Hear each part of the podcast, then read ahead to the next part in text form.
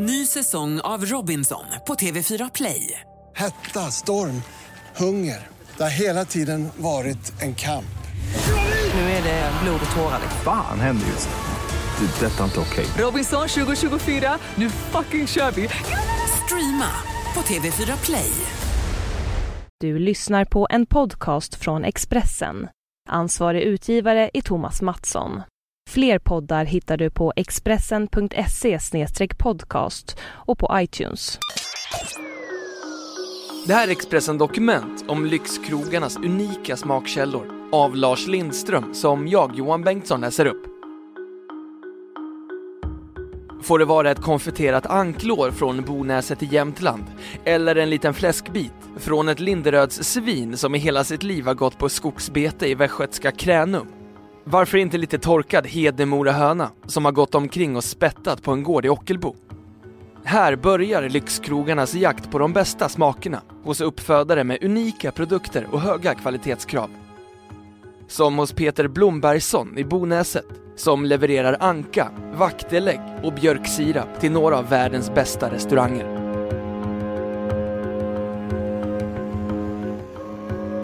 Esperanto i Stockholm blev för andra året i rad utsedd till Sveriges bästa restaurang av White Guide. På krogens hemsida skriver krögaren, Sajan Isaksson, att vårsäsongen inleds med citat en meny som fokuserar på svenska råvaror, där vi har valt att jobba med producenter som vi tycker har en stil som passar vår gastronomi.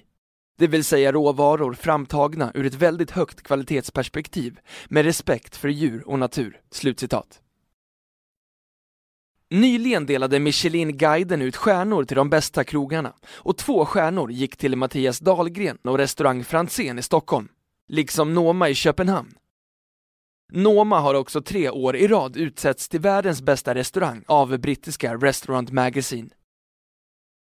Gemensamt för många av de mest hyllade finkrogarna är ambitionen att hitta de bästa råvarorna, gärna med unik profil, och då går det inte att leta i den storskaliga industriproduktionen av livsmedel. Då måste man, som till exempel mästerkockarna René Redzepi på Noma i Köpenhamn och Magnus Nilsson på Fäviken Magasinet, norr om Östersund, vända sig till Peter Blombergsson i Bonäset, Järpen. Hans ankor vandrar omkring fritt på gården och hittar själva det mesta av sin mat. På sommaren betar de alla saker, gräs och örter, men också mask, flugor och insekter. På vintern får de mest spannmål och bröd. Han säljer ungefär 200 ankor per år och ankägg under säsong och det mesta går till restaurangen Fäviken Magasinet. Hemma i Bonäset är det snart dags att börja samla in björksav. Det är det första som händer och det är en kort säsong, från mitten av april och ungefär tre veckor framåt. Av björksaven framställer han björksirap som han också säljer till restauranger. Jag värmeproducerar bort allt vatten ur saven och får kvar sockret. Det blir bara en liter sirap av 100 liter sav, mindre än en procent, säger han. Peter Blombergsson samlar också in svamp, bär och lavar på hösten. Han berättar. Magnus Nilsson på Fäviken tar det mesta av allt jag producerar. Mycket är anpassat till hans behov. Han vill prova många saker. Han vet vilka råvaror han vill ha, så han kan få till sina fantastiska saker på menyn, säger han. Björn Franzén driver prisbelönta restaurangen Franzén i Gamla stan i Stockholm. För några år sedan drog han igång projektet Exceptionell råvara för att förbättra och fördjupa kontakterna mellan producenter och kockar. Ett dussin av Sveriges bästa kockar och omkring 30 producenter av olika slag träffas och utbyter kunskap och erfarenheter. Kockarna bedömer råvaror och återkopplar till leverantörerna. Allt i syfte att få fram ännu fler och ännu bättre råvaror. På frågan hur projektet har utvecklats svarar Björn Franzén.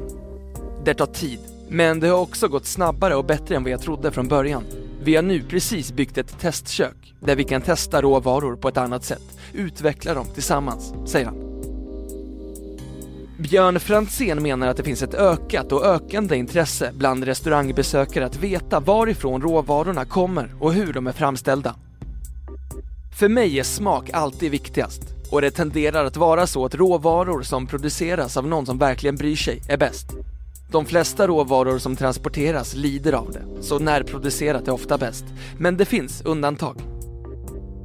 Johan och Linnea Widing driver ekojordbruket Bokeslundgården söder om Hörby i Skåne.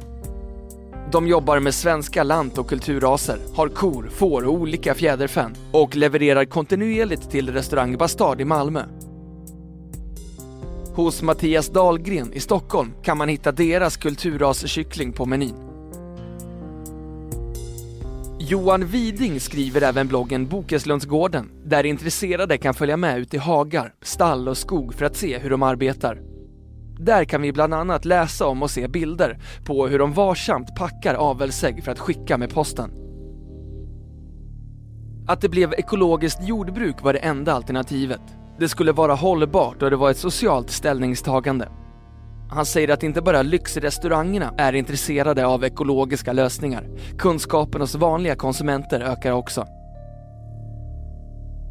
I Ockelbo i Gästrikland driver Siv och Kurt Persson sedan sju år tillbaka företaget Ockelbo Kyckling. Härifrån köper gourmetrestaurangen Esperanto i Stockholm sin kyckling. Sveriges bästa krog, två år i rad, lägger beslag på nästan varenda Hedemora kyckling som Siv Persson lyckas få fram. De levererar också kyckling till Moderna Museets restaurang och Högbo brukshotell. Siv Persson berättar. Hedemora är en svensk lantras som har slagit väldigt väl ut. Det var egentligen en slump att vi började med den. En granne hade genbank på Hedemora hönan och vi tyckte att det var en trevlig fågel. Siv Perssons uppfödning är inte ekologisk men slakten sker på gården en gång i veckan, vilket gör att hönsen slipper transporteras innan slakt. Förutom Hedemora föder de upp den vanligare Ross och varje år slaktas ungefär 10 000 kycklingar på gården i Ockelbo. Det är väl ungefär lika många som Kronfågel slaktar på en halvtimme, säger Siv Persson. På Halla lantbruk utanför Kvänum går några svartfläckiga och lite rundare grisar omkring och bökar i skogsbrynet. Här föder Anders Gunnarsson upp så kallade linderödsvin, en ras som enligt stjärnkrögaren Björn Franzén är enastående. Det är därför hans krog köper av Anders Gunnarsson. Björn Franzén säger Jag går efter parametern smak och där är Linderödsgrisen outstanding. Men varför blir just det här grisköttet så bra? Anders Gunnarsson försöker förklara. Till att börja med är det förstås rasen. Det är en gammal svensk lantras, helt oavlad och på 50-talet nästan helt utrotad. Den är inte avlad för att ge så många kotletter som möjligt. Den tar mer än dubbla tiden på sig att bli klar jämfört med en vanlig gris. Sen är den byggd för att gå utomhus och ha lite starkare ben. Jag brukar ha dem utomhus på skogsbete hela livet, året runt. Jag ger dem havre, korn, rågvete, vete och åkerböna för proteinens skull. Anders Gunnarsson har 12 Linderödsuggor och en galt. De genererar omkring 100 slaktgrisar per år. Han föder också upp rapsgris som käkar kallpressad svensk rapsolja och där kan han leverera 8500 grisar årligen.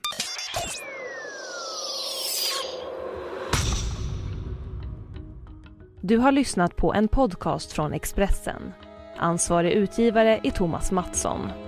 Fler poddar finns på Expressen.se och på iTunes.